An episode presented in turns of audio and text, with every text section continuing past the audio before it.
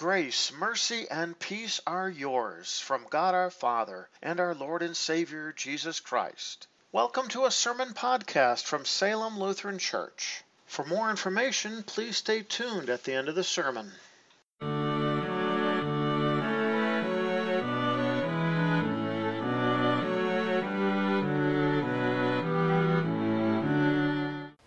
Our first lesson for this fourth Sunday in Advent is found recorded in the book of Micah, chapter 5, beginning at verse 2. By the way, this, these words were the words that the chief priest brought before Herod when the Magi asked the question, Where is the one born king of the Jews? And because of this verse, the Magi went to Bethlehem. But you, Bethlehem Ephrathah, though you are small among the clans of Judah, from you will go out the one who will be the ruler for me in Israel. His going forth are from the beginning, from the days of eternity. Therefore, the Lord will give them up until the time when the woman who is in labor bears a child. Then the remaining survivors from his brothers will return to the people of Israel. He will stand and shepherd with the strength of the Lord in the majesty of the name of the Lord his God. They will dwell securely, for at that time he will be great to the ends of the earth. This one will be their peace. This is the word of the Lord. Our second lesson is found recorded in the book of Hebrews, chapter 10, beginning at verse 5. Therefore, when he entered the world, Christ said, Sacrifice and offering you did not desire, but you prepared a body for me. You were not pleased with burnt offerings and sin offerings. Then I said, Here I am. I have come to do your will, God. In the scroll of the book it is written about me. First, he said, Sacrifices and offerings that were offered according to the law both burnt offering and sin offerings you did not desire, and you were not pleased with them. Then he said, Here I am. I have come to do your will. He does away with the first in order to establish the second. By this will, we have been sacrificed once and for all through the sacrifice of the body of Jesus Christ. This is the word of the Lord. We read from the Gospel of Luke, chapter 1, beginning at the 39th verse. In those days, Mary got up and hurried to the hill country to a town of Judah. She entered the home of Zechariah and greeted Elizabeth. Just as Elizabeth heard Mary's greeting, the baby leaped in her womb, and Elizabeth was filled with the Holy Spirit. She called out with a loud voice and said, Blessed are you among women, and blessed is the fruit of your womb. But why am I so favored that the mother of my Lord should come to me? In fact, just now, as soon as the sound of your greeting reached my ears, the baby in my womb leaped for joy. Blessed is she who believed, because the promises spoken to her from the Lord will be fulfilled. Then Mary said, My soul proclaims the greatness of the Lord and my spirit has rejoiced in God my Savior, because he has looked with favor on the humble state of his servant. Surely from now on all generations will call me blessed, because the mighty one has done great things for me, and holy is his name. His mercy is for those who fear him from generation to generation.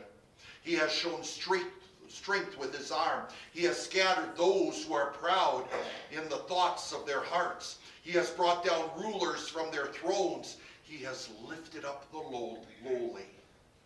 He has filled the hungry with good things, but the rich he has sent away empty. He has come to the aid of his servant Israel, remembering his mercy as he spoke to our fathers, to Abraham and his offspring forever. This is the gospel. Grace and peace to you from God our Father and from our Lord and Savior Jesus Christ. Amen. Our text for consideration is found recorded in the book of Esther, chapter 4, beginning at verse 13. In fact, we'll read verses 13 and 14. Mordecai responded, Take this message to Esther. Do not imagine that of all the Jews you alone will escape because you are part of the king's household. If at this time you keep totally silent, relief and deliverance for the Jews will spring up from somewhere. But you and the house of your father will perish. Who knows whether you have become queen for a time like this? This is the word of the Lord. Dear brothers and sisters in Christ and heirs of everlasting life, for such a time as this, I saw the title on a devotion book uh, when they put a number of devotions from our daily devotions called the Meditations into one book. And they titled it For Such a Time as This. And just a couple weeks ago, I heard a reporter speak about how they have written a book, an autobiography of their life, and they decided to title it For Such a Time as This. And I've wondered when I heard her say that that was the title of her book, I wondered if she knew where the words originally came from. They're pretty popular words and have withstood the test of time for such a time like this or for such a time as this. But the words were originally spoken by a man named Mordecai. And a Mordecai was a citizen, he was in captivity, a Jewish man but living in the citadel of Susa, where King Xerxes lived. Now, King Xerxes was the king of Persia. His father, Darius, had conquered and taken the land from the Babylonians. And in fact, it was Darius who would send the first group of Jews after 70 years of captivity back to the homeland and back to Jerusalem, where under the prophet Zerubbabel, they would rebuild the temple and rebuild the walls. And in fact, it would be Xerxes' son, Artaxerxes, that would allow another group to go back, two more, Ezra and Nehemiah, to go back and oversee the continual building of the walls, especially. So this is right in the middle. And by the way, if you're wondering about King Xerxes, yes, this is the one who went and fought against the Greeks. His father fought against them and lost, and now Xerxes is going to fight against them in over a year campaign. In fact, it will take him about four years of planning, and it will be the largest army and really the largest navy some say even in the history of the world. And yet, Xerxes couldn't defeat the Greeks. This is the same one who fought against, if you've ever seen the movie of the 300, it was that, Xerxes. And this Xerxes was a very cruel man. But he was a man who loved his parties. And oh, did he drink. In fact, when it came to his parties, they could last for several months. And during one of his parties, he, and of course in a drunken stupor, calls for the queen Vashti to come before the, the royal court where he was partying. And it says he wanted her to wear the, queen, the crown. Now, some scholars have interpreted that to mean that that's all she was to wear and come before the people because he wanted to brag about her beauty. Well, Vashti would not lower herself to that, and she refused to come.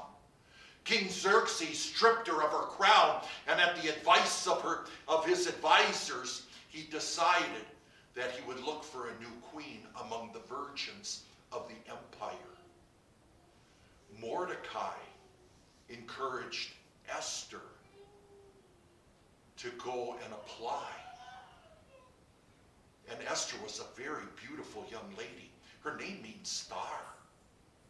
In fact, Mordecai was not her father. Mordecai was her cousin. Her mom and, and dad had actually died. And Mordecai took Esther as his very own adoptive daughter. And they clearly had a very endearing relationship as father and daughter.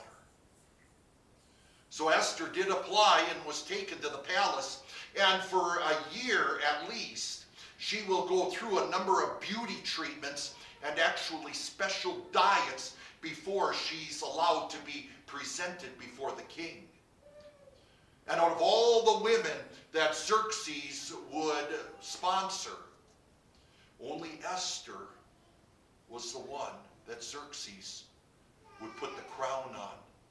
She became the queen and really number one in the entire harem. Well, it was shortly after she became queen that Mordecai found out that two of the guards to the city gate were plotting and planning to assassinate King Xerxes. Mordecai reported this to Esther, who reported it to the king. And after a thorough investigation and interrogation, it was found out to be true, and the two men were executed. And nothing more is said. It was shortly after this that we have another man who comes onto the scene, and his name is Haman. And Haman is actually working himself up in prestige and, and, and in favor of the king. He is a very wealthy man and therefore very appealing to King Xerxes. And as he works his way up in, in, in winning over Xerxes' favor, he ends up becoming pretty powerful. In fact, Xerxes actually gives him his signet ring, allowing Haman now, in the name of the king, to create laws. You really can't get more powerful than that. And because of his high title, everyone was to bow before him when he went by because he was a representative of the king. He had the ring of the king. And every time he would walk by, Mordecai would not bow down. And Haman was irate. Not only did he want Mordecai dead, he wanted his entire culture dead. And since he was a Jew, Haman sent out a decree that went to every part of the entire kingdom and empire, saying that the Jews, their lives were to be ended. And because he was a superstitious man, he actually flipped a, or cast a lot, and the lot was called a pur, P-U-R. And he cast the lot, and we're told from Scripture that the lot fell on the fell on the 12th month. So on the 13th day of the 12th month, the order was that people could end the Jewish nation. They were to be wiped off the face of the earth, and everyone could take their property as their own. Well, when Mordecai heard that in less than a year, he and his people were to be dead,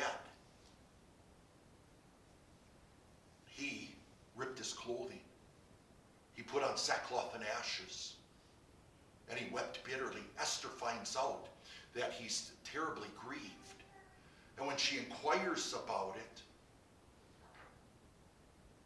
she finds out from Mordecai that the Jews were to be wiped out. She never even knew what Haman was doing. And at first she said that she would not go before the queen or before the king because Mordecai said, You have to plead for the king. You have to plead for the life of your people and your own life as well. But she said she could not because no one can come before the king into his throne room unless they're first welcomed. Because there was so much assassination going on, not just anyone could enter the throne room unless the king offered his royal scepter and the person touched it. Only then could they be allowed in if she is not announced and allowed to come in, if she's not allowed to touch that scepter, according to the law, she must die. Mordecai replies with these words Do not imagine that of all the Jews you alone will escape, because you are part of the king's household. If at this time you keep totally silent, relief and deliverance for the Jews will spring up from somewhere. but you and the house of your father will perish. Who knows whether you have become queen for such a time like this? Esther takes to heart the words of Mordecai and decides to go before the king. She asks for a fasting among the Jews, uh, no doubt to pray for her. She replied to Mordecai, If I perish, I will perish. She puts on her royal clothes and puts on her crown and stands in the entryway in the garden that would lead to the throne room. King Xerxes sees her and offers her the scepter, and she touches it. He welcomes his queen in and asks, What do you want of me? You can ask for up to half the kingdom. She asks, she says, I want to have a banquet with you and Haman, and then I will tell you what my request is and what my concern is. Well, when Haman hears that he's now invited to a banquet, and by the way, King Xerxes is all in favor of a banquet, that means more drinking. When Haman hears that, he realizes, I have the favor of the queen. He realizes he's becoming more powerful and becoming more powerful quickly than he, even he expected. So he comes to that banquet at night. And Queen Esther says, when King Xerxes asks, What is your request? She said, Could we have another banquet tomorrow night? And I will bring you my request. King Xerxes certainly agrees. Haman is totally in favor. In fact, Haman is so delighted and so excited that when he leaves the palace on his way out, here he sees Mordecai who, by the way, still will not bow before him. This makes Haman so irate that he goes home, complains to the family, who says, You need to build some gallows. He builds one 75 feet high, and they said, Tomorrow, hang Mordecai on it. During the night, King Xerxes wasn't able to sleep. And so he asked for the royal historians to come and read from his history.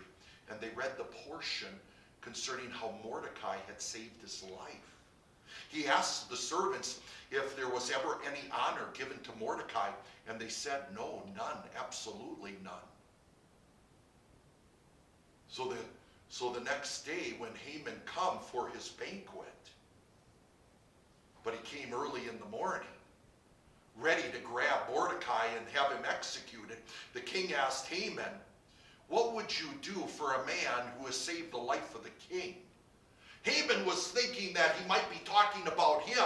So he said to the king, Well, give him a, royal dress that the king has wore. Put him on the royal horse that the king has rode. Put the royal crown on his head that the king has worn.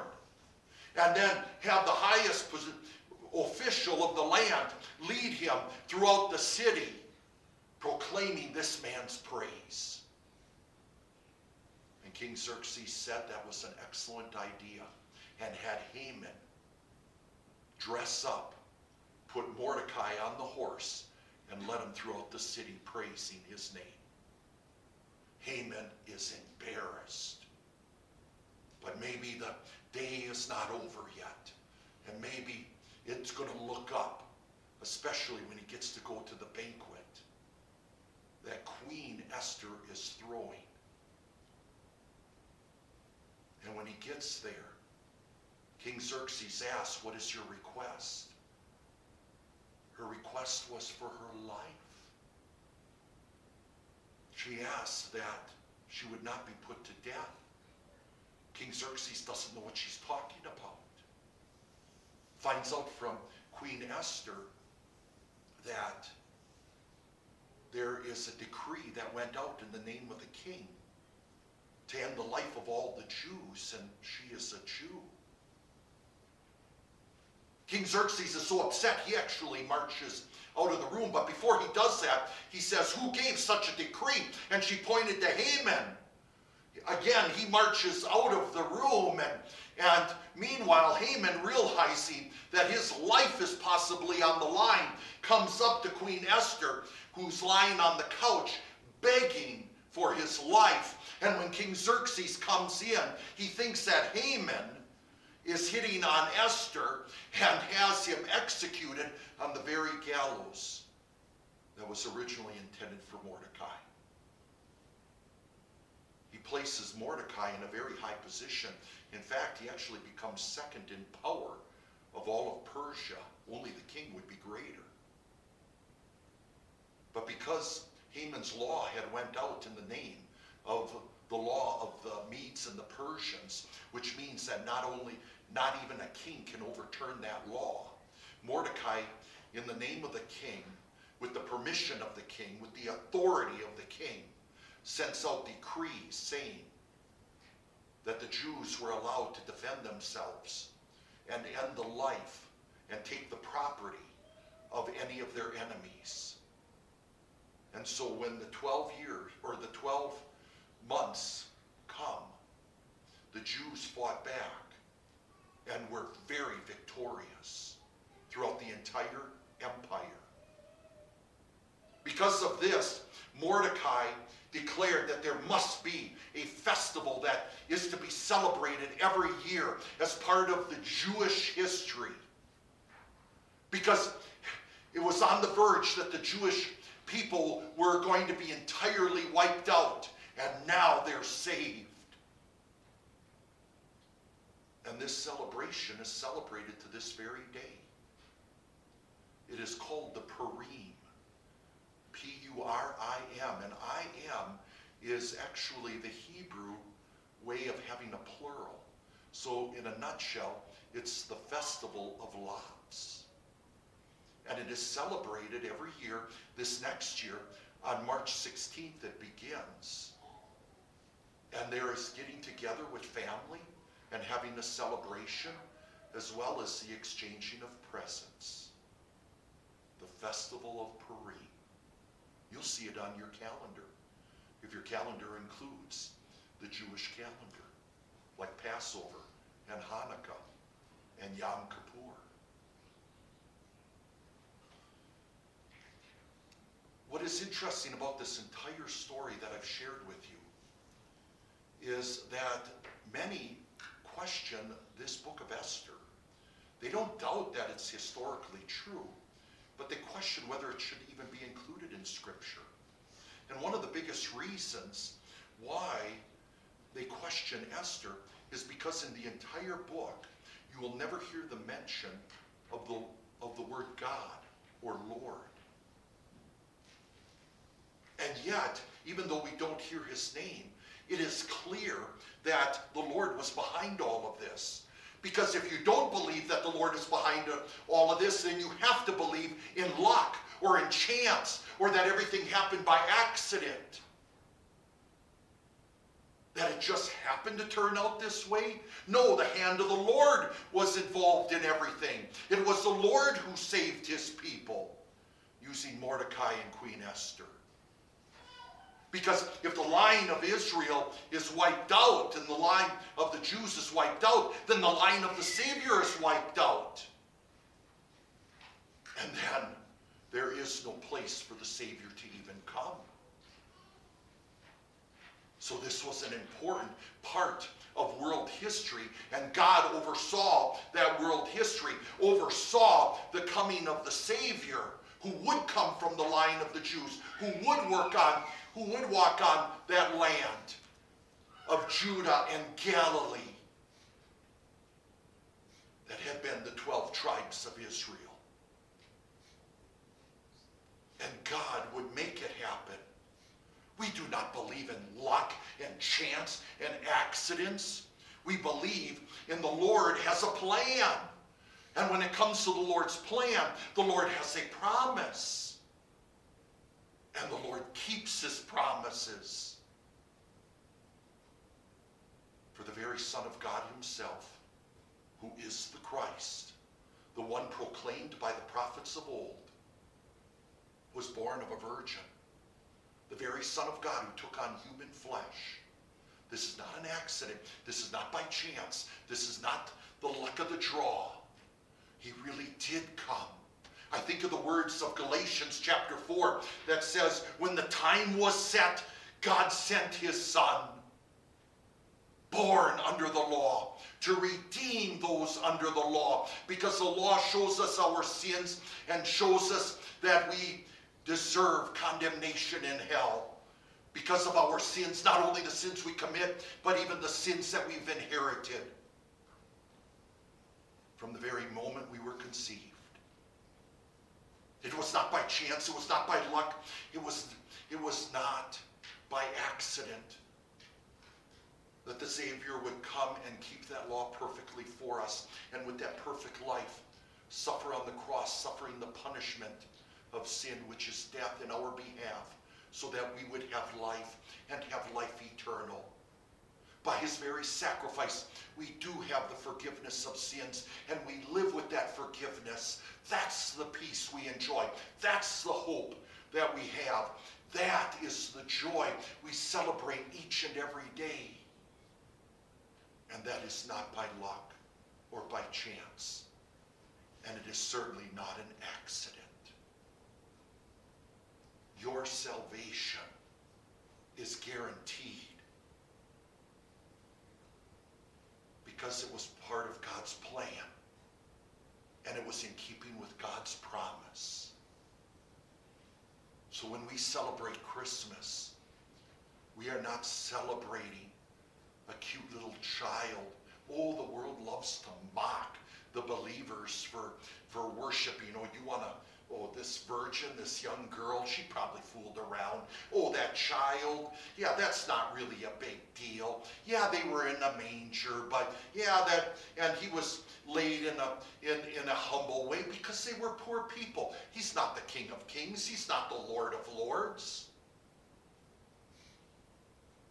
And people love to make fun and mock and twist and turn God's holy word. But my dear friends, we must never because we know that the truth of God's word is not by accident. It's not by the luck of the draw. And it is not by chance. This is the truth and the absolute truth.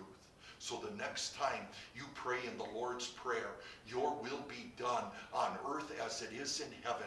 We rejoice that God's will is he wants all to be saved, and he's called us Christians to also join in proclaiming his name to the ends of the earth so everyone will know that Jesus is their Savior as well. Yes, this babe of Bethlehem who exchanged the manger for the cross and paid for the world's sins in full, and he did it once and for all. Therefore, I say, and I will say it again, and I will say it again and again. Jesus is the reason for the season. In fact, he's the reason for all seasons. And that is not by chance. Amen. The peace of God which surpasses all understanding, keep your hearts and minds in Christ Jesus. Amen.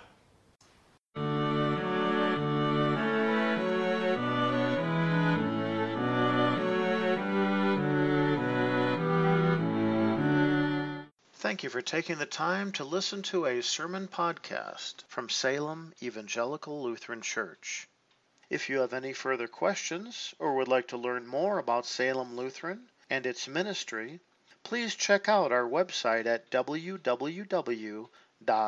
www.salemevlutheran.org. Once again, that is www.salemevlutheran L U T H E R A N dot O R G. May God bless you today and every day.